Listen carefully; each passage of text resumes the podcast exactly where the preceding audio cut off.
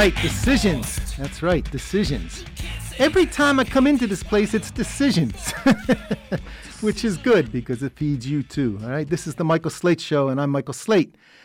Now, at the back end of the show, we're going to hear a couple of pieces from Bob Avakian, the chairman of the Revolutionary Communist Party. And one of them is a clip that I've been wanting to play for quite some time. It's science versus conspiracy theories, fascist certitude, and liberal paralysis. This is from the podcast Emancipate Humanity with Bob Avakian. You can access the podcast on, the, on your YouTube channel, The RevComs.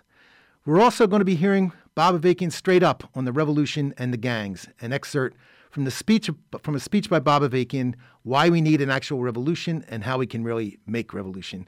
Now, I want to say something just before we move on to the show itself today, that you know people should be aware. Just thinking about what we were just talking about, um, what about Avakian and the revolution and gangs.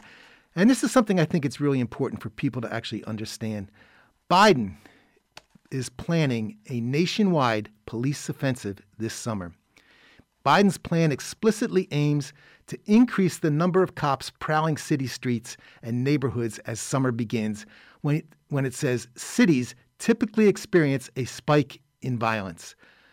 Now, this, this is actually very heavy for people to keep in mind. We are going to be following this as it develops, but I want people to keep this in mind, not just sort of fade off and go to sleep around all this. All right, so we really need we really need you to be part of what's going on in the future. And if you hear things that you think need to be covered by this show, call us up, write to us, let us know because this is the kind of stuff that we really do need to do. We really need to do this. All right. So, um, as I said. At the back end of the show, we're going to be hearing a couple of pieces from Bob Avakian, the chairman of the Revolutionary Communist Party, and one is, the, is a clip that I've been waiting to play for a while. It's science versus conspiracy theories, fascist certitude, and liberal paralysis, and it's from the podcast Emancipate Humanity with Bob Avakian. You can access the podcast on, on the YouTube channel, The RevComs. And we're also going to hear Bob Avakian straight up on the revolution and the gangs, an excerpt from the speech about, by Bob Avakian, why we need an actual revolution and how we can really make revolution. And I just want people to hear that again so that we can actually be all on the same, all on the same, basically, all on the same you know, journey when we get into this. Right? And opening the show up today, though, we'll be talking to Murtzat, Murtaza Hussain. And Murtaza, I'm going to have to beg beg my pardon on that. Right?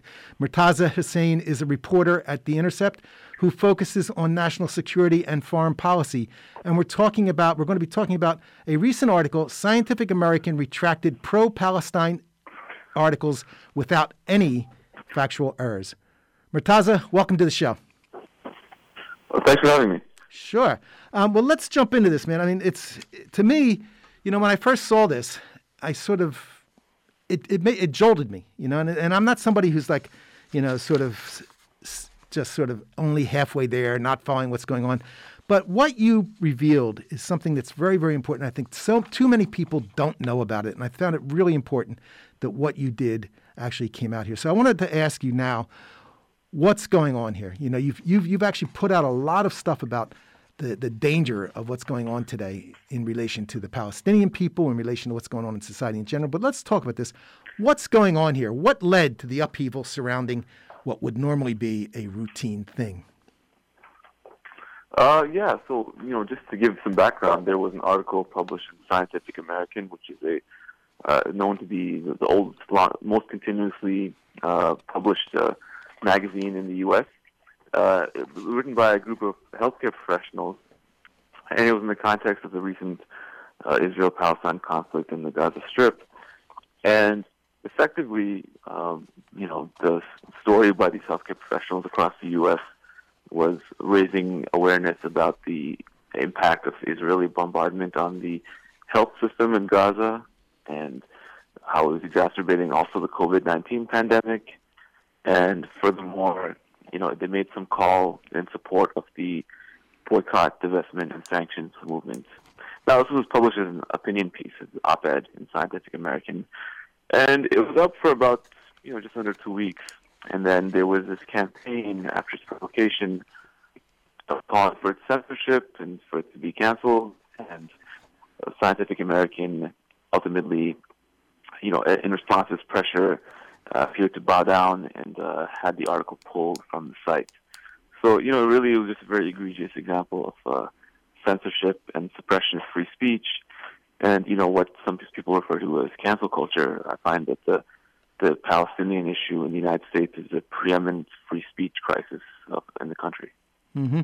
Now, before we get into that, which I do want to get into because I think I really fully agree with that, you know, there was an aspect of this that I think people need to know about too, which is, you know, when you in some of the stuff that you, read or that you wrote about, you know, there is the point that this was a humanitarian crisis that was was happening to the Palestinian people, and it was a crisis that was spurred on by surprise Israel.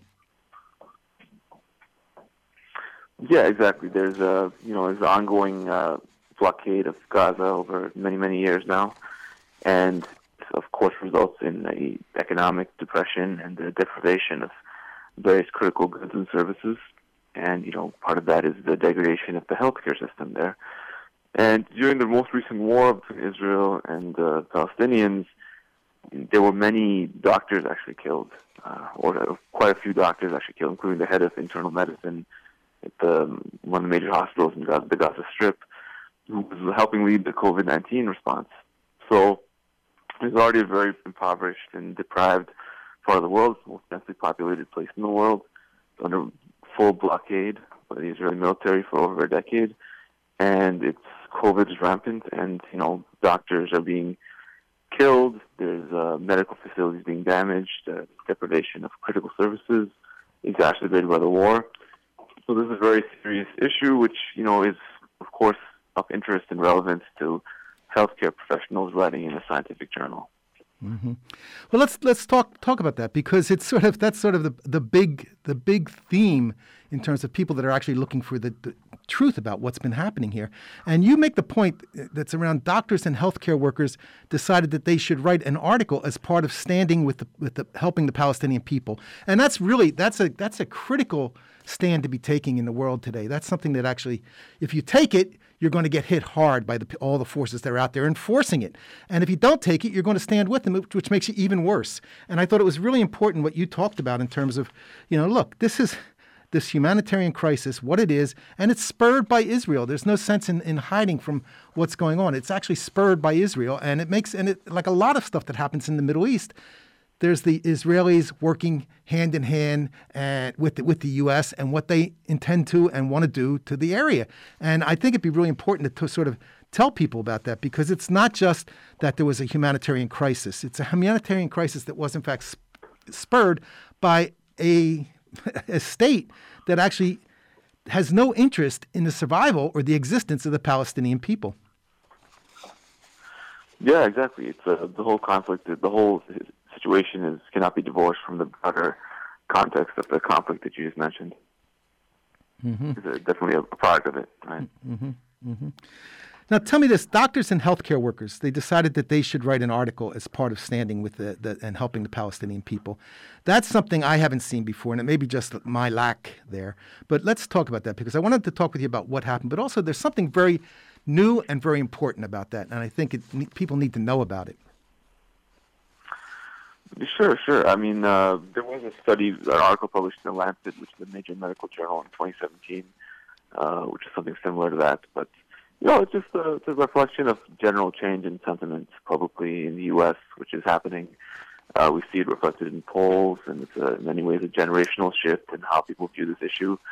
But uh, yeah, I think that uh, there's a lot more skepticism and criticism of Israeli actions in the U.S. than there had been in decades past, and we're seeing this reflected in the various sections of society, including, you know, the scientific community, medical community. Uh, it's viewed as a general social justice issue alongside others. So uh, people have more of a willingness to speak out about it. Mm-hmm.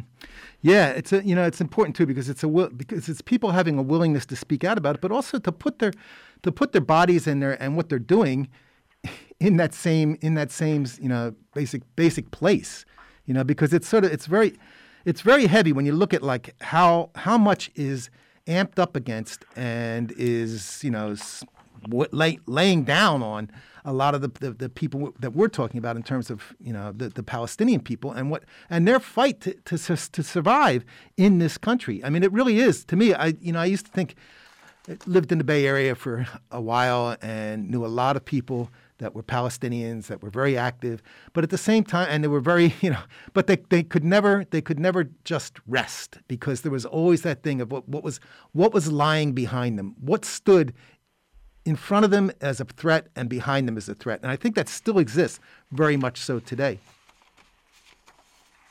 Yeah, absolutely, definitely, those issues are still ongoing, as you said, and uh, yeah, it's just a it's a pertinent issue, and it's uh, become more. It's treated as an extension of U.S. domestic politics, which, in some sense, is uh, really changes the dynamic and makes the U.S. a critical player in what happens there. So, uh, the way that people talk about this or discuss this here, it has a very significant trickle down downstream effects in the actual region. Mm-hmm. You know, and the problem is that the, the, the kinds of attack that people are talking about is that there's people are people are speaking out for a particular reason. You know, this this whole point about Palestine, you know, and what's happening there, right? That's and there's a lot of questions. There's a lot of questions out there. I think, you know, there's a lot of lies that have gone out. There's a lot of stuff that the U.S. has done to sort of paint the Palestinian people as the agents of evil, you know, and and if there were people like you who refused to do that, who who basically said, no, I'm going to st- take a stand on here. Why did what what what makes you different? Uh, well, you know, it's not really about me per se, but uh, you know, effectively, it's just that uh, you know, you said, Palestinians were demonized in the U.S. for many, many years, and unfortunately, I think that was because of the fact that they lacked access to media to tell their own side of the story and talk about their narrative and let people know who they are and that they're just ordinary people who want the same things that everyone else in the world wants. But now that there's been a decentralization of media and you know social media and uh, proliferation of content online, no longer able people know without them having the ability to talk back or at least have their own narrative be part of the discussion. And now that people are hearing their narrative, many of them find it quite compelling. And they see that uh, you know there's a much more complicated story than Americans have been led to believe about the subject. And we're seeing that uh, reflect now in opinion polls and in the, how politics generally is shifting as a result. Mm-hmm. You know, one of the things that somebody mentioned to me as I was preparing for this, they mentioned that the you know the the problem in all this is that the kinds of attacks on people speaking out for Palestine, which is there are people who are speaking out for Palestine, and they're you know they are being attacked, and the the fact that it works in some situations, people are afraid to speak out. That's what happens, you know. And you think about that. There's a lot of people who will just turn their head or say, "Yeah, I know it's horrible, but you know, what can you do? You know, you just got to move along. Everybody went through this." And there were, you know, and there were folks that you, in fact, yourself contacted, who said that they couldn't talk about what's going on with the Palestinian people and this country.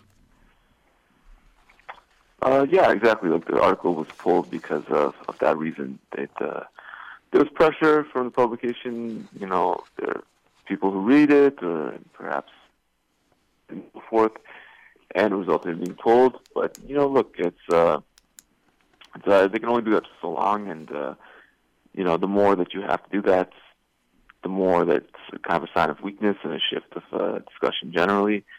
So I'm not too concerned. Why I'm concerned about, but I think that I'm optimistic in the future there will be there will be a better, uh, more uh, free discourse on the subject, and it won't be possible to shut down every every instance of uh, someone saying something positive about the Palestinians. Yeah, although it is, you know, here's here's the thing. I would say to you, be careful how much you depend on walking down that street because the Palestinian people, you know, I think um, I've covered a lot around the Palestinian people over the last 20, 25 years. And one of the things that I came to understand very deeply is that the Palestinian people live at the threat of, you know, basically being being just outed from the universe. You know, it's sort of like they don't exist first. They, there is no such thing as the Palestinian people. I mean, you know, you, you see these things that come up with the Israelis is there is no Palestine, there are no Palestinian people. You know, there's all this stuff that actually keeps coming out. And the Palestinian people, their bravery is phenomenal, but their, their desire and their push to keep on fighting for what's just and what they know is real. And, and it's not just for themselves. It is for themselves, but there's also an element of people need to see how this is all happening. And what do you got to do in the face of that when it is happening? Yeah, absolutely, absolutely. Uh, look, it's just an ongoing. It's, it's, generational and uh, struggle for people, and then uh, you know just to pay attention to what's going on and be informed, and to try to make some sort of positive impact. And it's one of those areas where you know Americans, the opinion of Americans is quite relevant because they pour a lot of money and political capital into shaping the environment in that region, and you know it's something that uh, you know we can't look away from. Mm-hmm.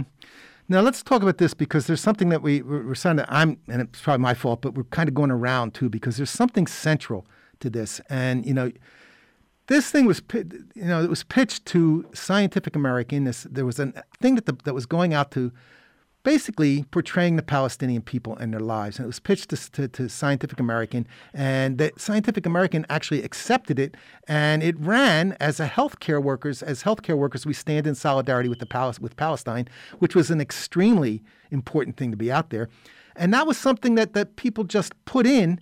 And then, and they probably, to some extent, thought, well, it's not going, it's not going to be that, you know, sort of dangerous to put it in. It's not going to be that you know something that's going to sort of wrap up the you know the, everything we do. But actually, um, the article itself kind of disappeared. What happened? What was the article and what uh, happened? Well, uh, well, I think I explained at the start of the call, but basically it was an uh, article by a group of healthcare professionals about the situa- healthcare situation in Gaza, and then you know they published it, but then there was backlash from people who were didn't like what was published there and pressure on the publication, and then they ended up retracting it. Mm-hmm. But it was also, but that that thing about the people who did that. I mean, the editor. You know, this is the thing, right? It's not just some schmo, right? It's the editor of Scientific American who basically, you know, the, what the, what the hell happened? I mean, that was that was approved, and then what the hell happened? There's no response to it. There's none of that, you know. And it's what made that article. What I, it would be really important for people to understand what happened there, but also what made the article so dangerous in the eyes of Scientific American in terms of its content or what? I think they were fine with the content. The thing that they didn't like was the fact that they got this pushback and people were complaining about it. And then, you know, they effectively, you know, because of this pushback, they didn't like the fact that they were felt threatened by people not liking the publication or potentially threatening their funding or something like that. So that that's really it was not so much the content itself, but the uh, the fear of the consequences. Hmm. Yeah, well, it's it's interesting to me, me, too because I when some of the stuff that I was reading, it was very heavy about this, sort of how about the editor of Scientific American giving no response. What was made? What what was it that made the article so dangerous? Which I, again. We, we, we could argue or, or discuss about you know what was actually going on, but there is something that's very important for people to understand, which is that what whatever happened, it was made the article it made the article so dangerous in the eyes of Scientific American that, that they basically dropped it. I mean, they didn't say, oh, well, you know, we didn't like your spelling. We don't like, we, we just found out that that's something that, you know, it's so past, it's so yesterday, we don't need to do this. They actually dropped this. And it was, to me, it seems like you, if you've asked and you've, you've, you've, you know, brought into being the, the, the thing originally and you know what, what it's going to be, to step up then and say, well, you know, we don't really like it that much, so we're not going to run it. You know, and they and basically they did pull it right. I mean, there's a whole mail exchange that makes it clear that there were no factual errors in the in the thing. That was you know there was all the stuff. It was basically it it was done by a very conscious, you know, somebody very consciously doing it. Uh, yeah, yeah, they pulled it. Uh, they pulled it because they didn't like the emails they were getting, saying people threatening that. Uh, they didn't like the publication or they wanted to support it or saying that it was supporting terrorism. That's that's why they pulled it. Mm-hmm. You know what's ironic there too, though, is that the, the very same people who are talking about they didn't like what was being said are, you know, I mean, they they basically have, in my mind, okay, in my mind, they do have a fascist, you know, leaning and a fascist, you know, basically thing that's going on here. It's it's it's very very important. It's very important. There's a whole, you know, th- th- there's a whole history of the kind of you know thing that where the where the Zionists actually load up with one another and how they're out there. You know, when it's posted online, uh, there's a price to pay. You know, and, and anti-Semitism and terrorism labels um, get you know have this whole thing going on. There's an actually there's a there's a a way that all of this gets brought together and then is aimed at hitting at, aimed at hitting the uh, the Palestinian people, and it's and it may and people may not even think that initially that that's what they're doing, but actually you know, all these people who may have been interested, may have been, been, been looking at it when it first began, they turn around and they say, well, I don't know if this is, you know, because there's a certain amount that that the Zionists can get by on, and the U.S. that runs with them, that they can get by on set, doing this and saying that it was okay. Now, before you answer that, though, I want to let people know that uh, they can find your writing and what and and that you're uh, that you've been working on. So why don't you tell us right now, so we don't forget it when we're getting along the way? What's your contact on social media? Oh, you can follow me on social media at Twitter at uh, Maz M Hussain M A Z M H U S S A I N. That's where most of my stuff is. Okay, all right, great. Now let's so let's get back on this then, um, because again, there was that, you know, and it's, it's something that really bugs the hell out of me because, you know, you can see people making mistakes. You can see people, you know, doing whatever. But when you have something like Scientific American that actually has, you know, basically wanted to take out this book, you know, they wanted to they wanted to actually get this. They wanted to actually get this this whole you know idea out here. They wanted to talk about what was going on, and yet there was something that just made them back down. And that's very, very dangerous if you look at, at, at, what's actually happening in the world today. When it's, when you know, there's something posted in, in, on online, and, and as a there's that there's a price to pay, you know, and they're talking about anti-Semitism and terrorism labels. So, so uh, editorial as basically just things as sort of run of the mill. And you know, we're sitting here, and I know for me, I'm I'm thinking about you know, what actually happened if you if you look at this there's a lot of hell going on, a lot of hell rising, raising going on, and it actually isn't going to just be, you know, sort of, well, you got to live with it. It's actually stuff that's going to make a difference. It's going to have an impact on people and on people who were basically, I mean, damn, let's talk about this a little bit because, you know, you're talking about something that's that should be it's scientific American, you know, what are we talking about here? You know, you're talking about that and it's kind of very very heavy to just let it keep rolling like that. And I think it's really important that too many people do let it roll roll like that. And I know you had have some thoughts about that in terms of this is actually this is something that should not be allowed to just sort of determine the the, the, the way things are. Uh, yeah, yeah, no, I agree. It was wrong for the poet. It was uh, very disturbing. Mm-hmm. Let me. I think I have one more question for you, maybe two, but um, basically, when you talked about some, all these other, you know, there was all the stuff that happened, and, and people should know that the Scientific American editor, um, basically, Scientific American just disappeared. You know, that article just disappeared. It no longer existed.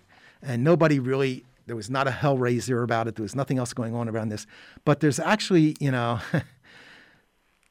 things the things kept happening to people like the authors of the article they kept getting medical professionals hate mail they, they kept getting hate mail and all that kind of stuff. And uh, there was a retraction of the article and ongoing harassment uh, ongoing harassment campaign and they were targeting reputations of people who stepped up around this. And i think in the interests of you know we have we're going to have to run uh, basically move on in a, in a couple minutes. But I wanted to see what you, you thought about all that because it wasn't just sort of, it happened, let's forget about it. It happened and it's changed the whole part of the way people perceive of Palestine, the Palestinian people, fascism, all this other stuff. And it seemed to me there's, there's, a, there's a very troubling acceptance of what happened here that we're not paying enough attention to. Uh, yeah, I mean, it's, it was a controversy basically. Like uh, I think a lot of people maybe didn't know what happened until there were some other publications about it by the Intercept and a few other places. But uh, you know, it's uh, disturbing. But I, I think that in the long term, it won't be sustainable to continue doing this. I think there's definitely a shift happening in terms of uh, public tolerance for for this type of uh, this type of uh, uh, you know censorship and uh, suppression of free speech on the subject. All right. Is there anything you'd like to join as we uh, be, as before we go out?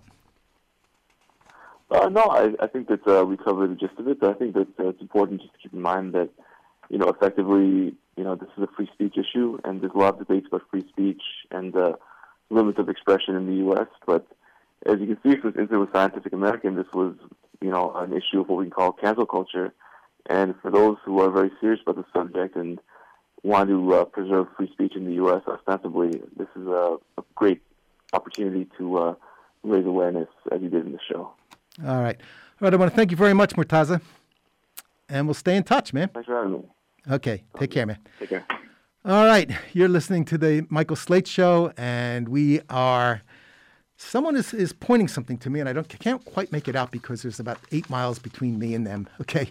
Anyway, um, check this check this out. It's a very important article. It's a very important article that you can find, um, and really, it's one of those things that um, you don't want to just pass by. It's it involves the living, the living, the, the survival of a whole whole grouping of people, a whole nationality of people people who are only seeking a way to live. Their own country has been destroyed by U.S. imperialism, um, by Zionism, all of these things that are going on. That you know, that and and they have come to different places for for shelter, and what they get is they get baby Nazis unleashed against them. All right, so that's what we're going to talk about. All right, I guess what we're going to do is we're going to take a quick musical break and we're going to be, and then we'll be coming back. But I want to see, I think it's a quick musical break we're going to take right now. Is that right? All right, so we're going to take a quick musical break and be right back. So stay tuned. I'm exhausted. Last night I couldn't sleep, but when I did, I could hear bombs in my dreams. Nightmare situation. How could they be so evil? Making martyrs out of children and innocent people. We expect the bombs, not knowing where next. Huddle in the corner of my room, trying to protect my little brother.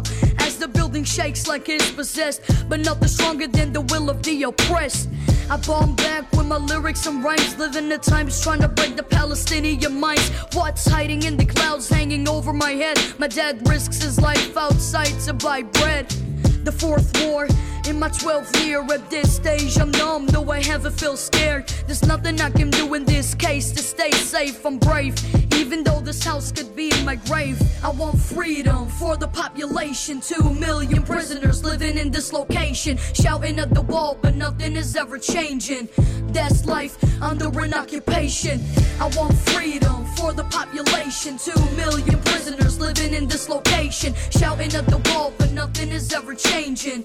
That's life under an occupation. Mothers mourn, fighting with grief. White sheets covered by his dad lie on the streets. Buildings turn to ash, but my mind is made of steel.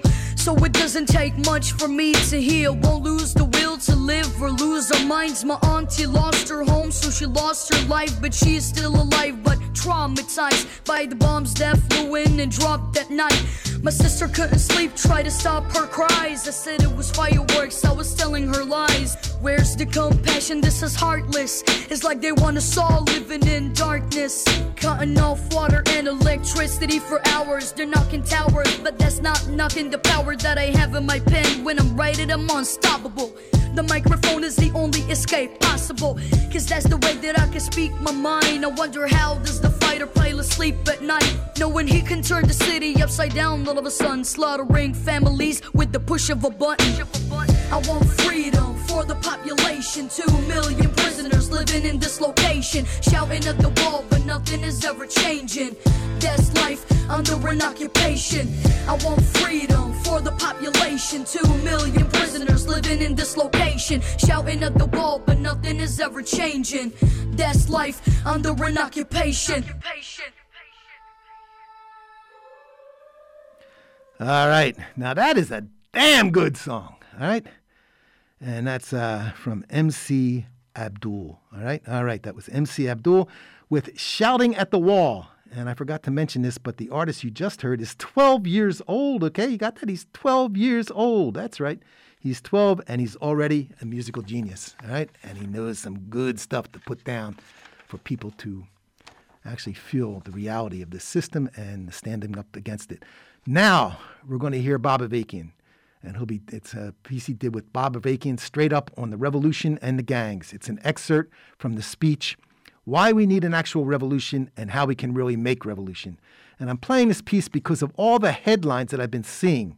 All right, right now there are a lot of oppressed people in the US who are killing each other. And the powers that be from yes, Biden on down are saying the need for more police is a result uh, as a result. They're saying that they need more police as a result of all this, all right? So this is BA digging into why this happens and what the solution is. Check this out. It has been raised that when How We Can Win insists that the authority people look to cannot be those who turn people against each other when they need to be uniting for this revolution, it is talking about gangs, among others. Well, in making this revolution, we are not going out to make an enemy out of the gangs. We are working to win people to revolution and to build up the forces for this revolution, in line with what is concentrated in the points of attention for the revolution, to put an end to everything that enslaves and degrades people, including all the conditions that have led to the creation of gangs in the first place, and the situation where so many of our youth are fighting and killing each other. And let everyone decide where they stand in relation to this revolution that we are working for.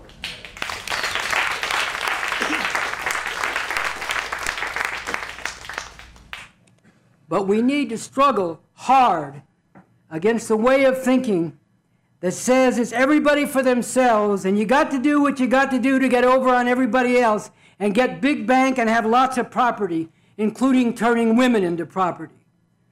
All of this is just an imitation of the outlook of the oppressor, and it is a big part of what has kept masses of people oppressed and degraded for so long. Once again, all played out calls it out. I got my mind on my money and my money on my mind. That craziness about being like Scarface, acting without a trace of humanity, plundering and violating without remorse, killing and dying for no good purpose. Give it up, it's all played out. In thinking about people who've gotten into the life, often from a very early age, I'm reminded of the lines in a song from back in the day by the R&B group The Whispers. Seems like I gotta do wrong, gotta do wrong, gotta do wrong before they notice me. Well, f- they.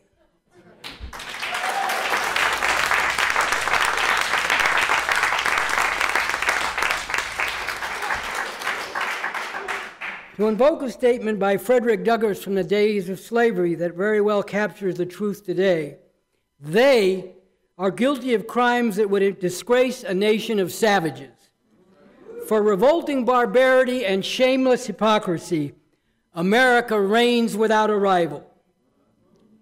All this relates to what I said in an appeal to those the system has cast off. Raise your sights above the degradation and madness, above the individual battle to survive and to be somebody on the terms of the imperialists, of fouler, more monstrous criminals than mythology has ever invented or jails ever held.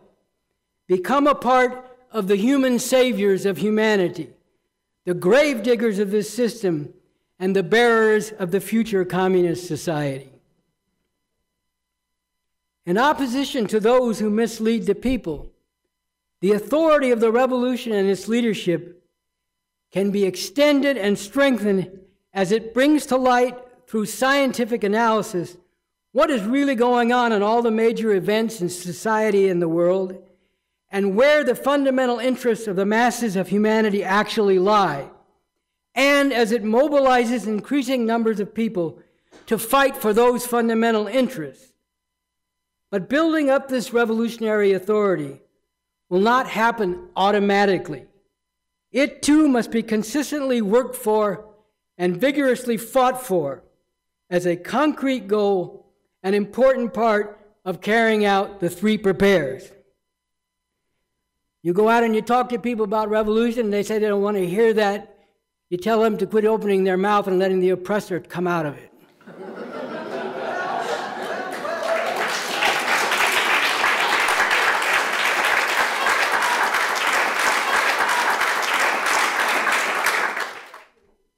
this basic guideline is set forth in how we can win. We need to approach everything, evaluate every political program and every organized force in society, every kind of culture, values, and ways of treating people according to how it relates to the revolution we need. A revolution to do what? To end all oppression. Here again is the importance of the points of attention for the revolution. and winning more and more people to uphold, live by, and fight for this in building the revolution we need to end all oppression. We need to combine a firmness of principle and unwavering grip on the strategic goal of revolution with a broadness of mind and generosity of spirit. We need to work with many different kinds of people in building resistance against the crimes of the system while keeping our eye clearly on the prize of revolution and struggling in a good way to win people from all parts of society to active involvement in, positive support for, or at least friendly neutrality towards this revolution. How we can win puts it in basic terms. We should unite with people whenever we can and struggle with them whenever we need to to advance the revolution. And it gives a sense of the breadth of people that should be involved in this revolution. People in the inner cities and in the prisons, students, scholars, artists, lawyers, and other professionals, youth in the suburbs and rural areas, people in all parts of society need to know about this and seriously take it up. All right, that was Bob Avakian. We're going to take a quick musical break and be right back, so stay tuned.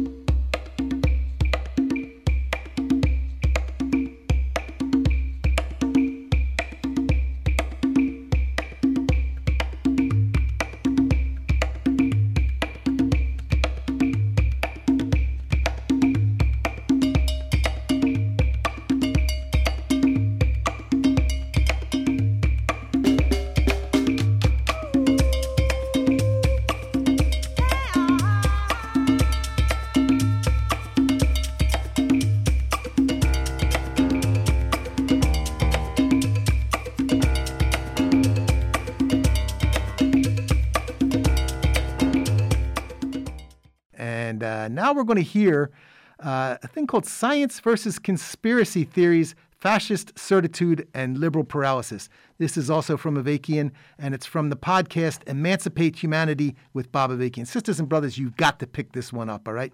You, ne- you really got to sit down and listen to this because you don't get this stuff anywhere else. And I really think it's the most important thing you can be listening to today, all right? So check this out. Conspiracy theories fascist certitude, liberal paralysis, or a scientific approach to changing the world. Longer version, the truth elaborated.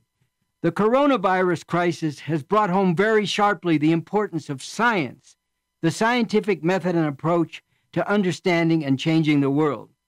But there is a big problem in how people have been trained and conditioned to think or not think.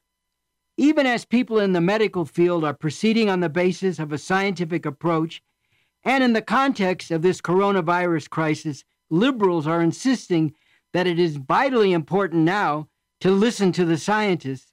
For far too long, many liberals and progressives have allowed themselves to become paralyzed by relativist agnosticism, lacking and often even rejecting the very idea of certitude with ridiculous notions like, how can you know what is really true? No one can say that their truth is greater than someone else's truth, and so on.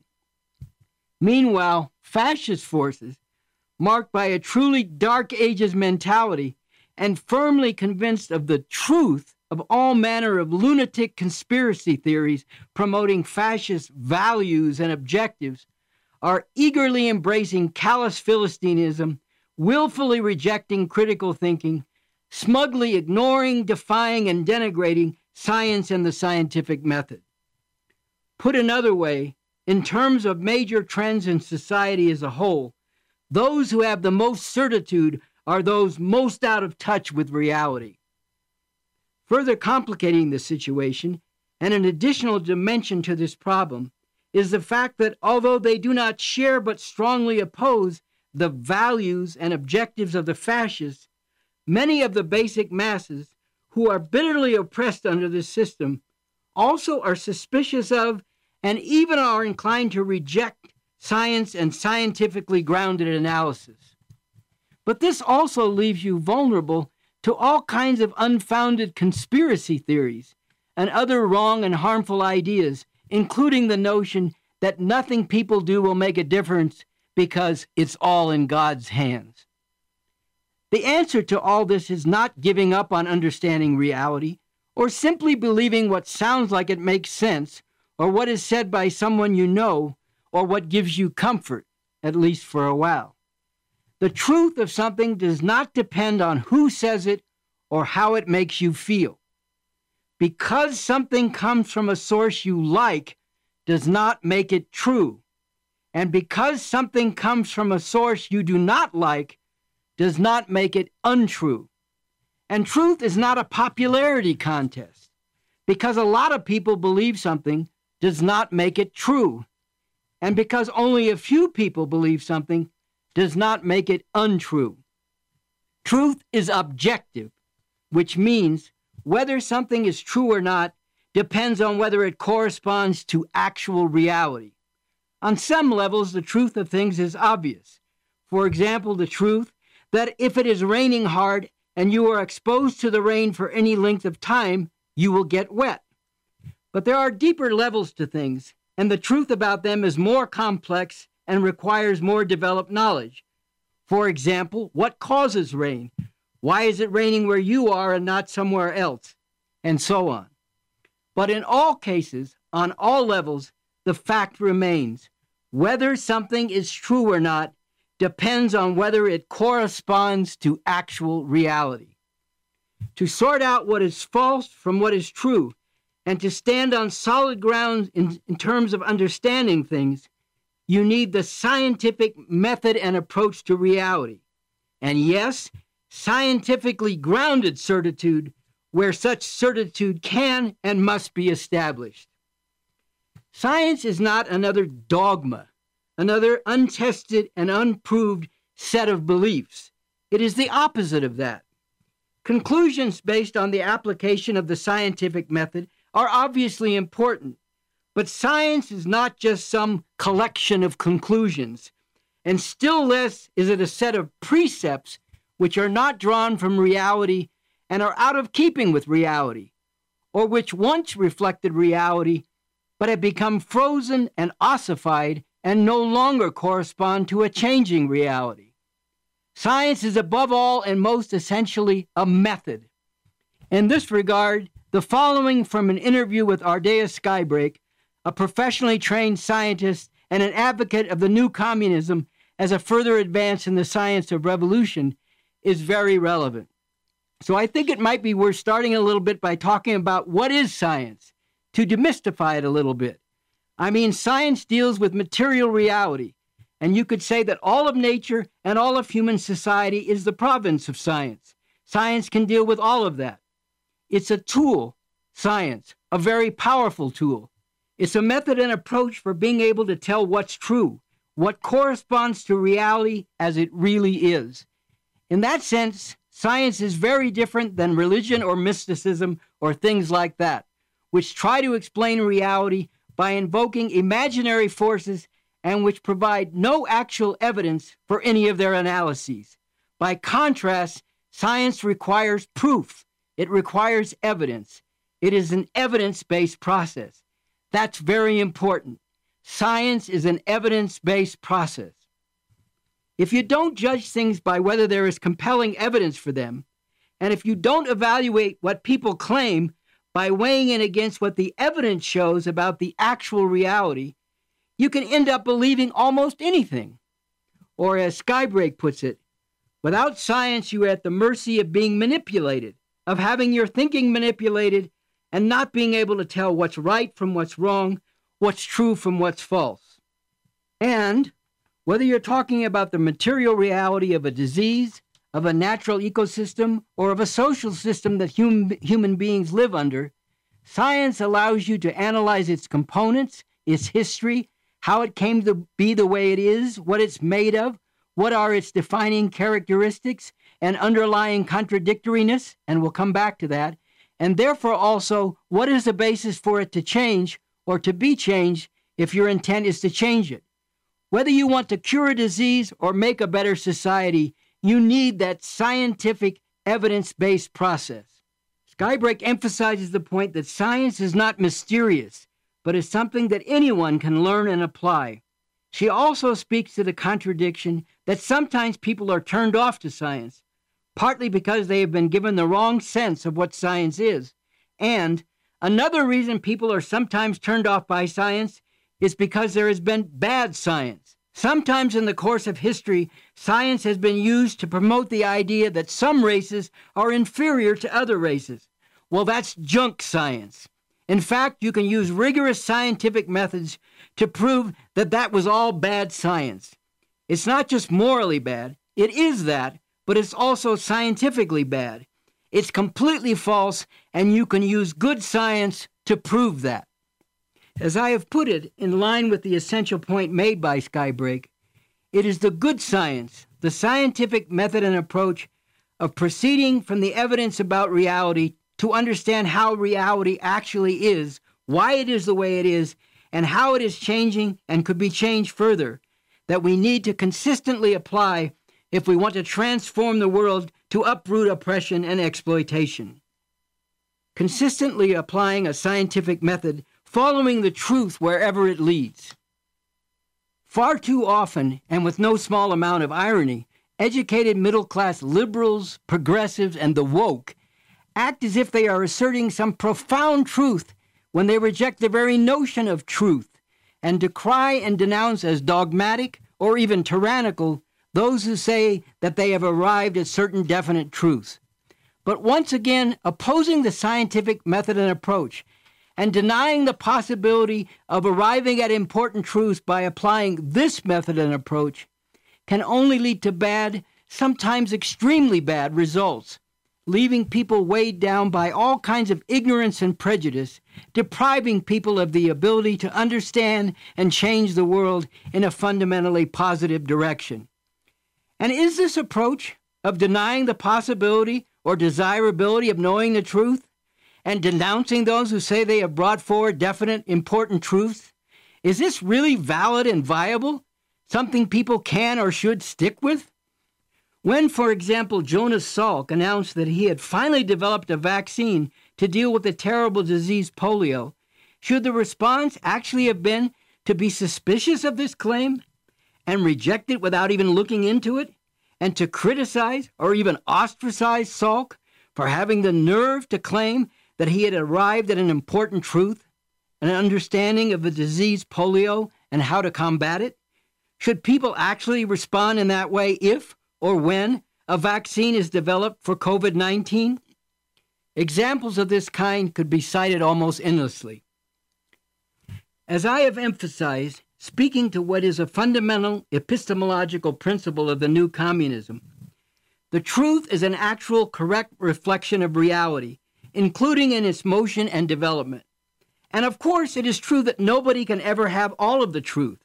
That's part of understanding reality correctly part of the scientific method. But it is true that you can come to definite and definitive determinations about the reality of many particular things, even while you always have to be open to learning more, and to the possibility that some of what you thought to be true may not turn out to be true, or new developments occur which mean that the world has changed in such a way that your understanding has to be modified. That's all part of the scientific method as well. When we talk about the truth, we're not talking about the truth as an absolute and final truth, but we are also not talking about a narrative. We're talking about a scientific approach to understanding reality and then on that basis transforming it. And the scientific approach to that process of analyzing and synthesizing reality can come to important definitive conclusions even as this is an ongoing process which is never complete because you can never grasp all of reality, including because it's constantly changing and because there will always be aspects of reality that human beings will not even have penetrated at any given time, let alone come to understand. There is a definite connection between the relativism and agnosticism of far too many educated middle class liberals and their reluctance, if not stubborn refusal, to recognize the fascist danger posed by the Trump Pence regime for what it is and what is required in the face of this, which is a determined struggle against this fascism, a struggle that does not rely or depend upon the mainstream section of the ruling class, as represented by institutions like the Democratic Party and the system they serve, which has given rise to this fascism, out of whose basic contradictions this fascism has arisen as an attempt at a resolution of these contradictions within the confines of this system and in the most extreme terms. Even more fundamentally, there is a definite connection between the relativism and agnosticism of such liberals and their resistance or stubborn refusal to apply a consistently scientific evidence based approach, and on this basis to follow the truth wherever it leads, particularly when it comes to historical, social, and political questions, because where it leads is to demolishing cherished illusions and prejudices of liberals regarding the actual role of this great American democracy throughout its history and throughout the world. The actual nature of the system we live under, capitalism, imperialism, and the actual experience of revolutionary struggle against this system, and more particularly, the experience of the communist movement and the socialist societies it has brought into being.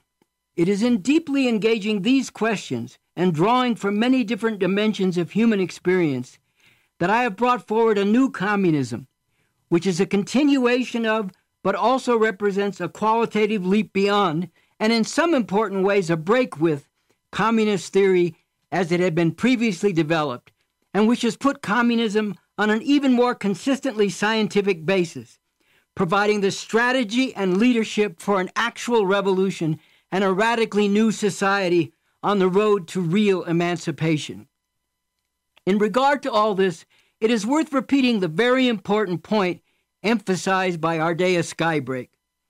Whether you want to cure a disease or make a better society, you need that scientific, evidence based process.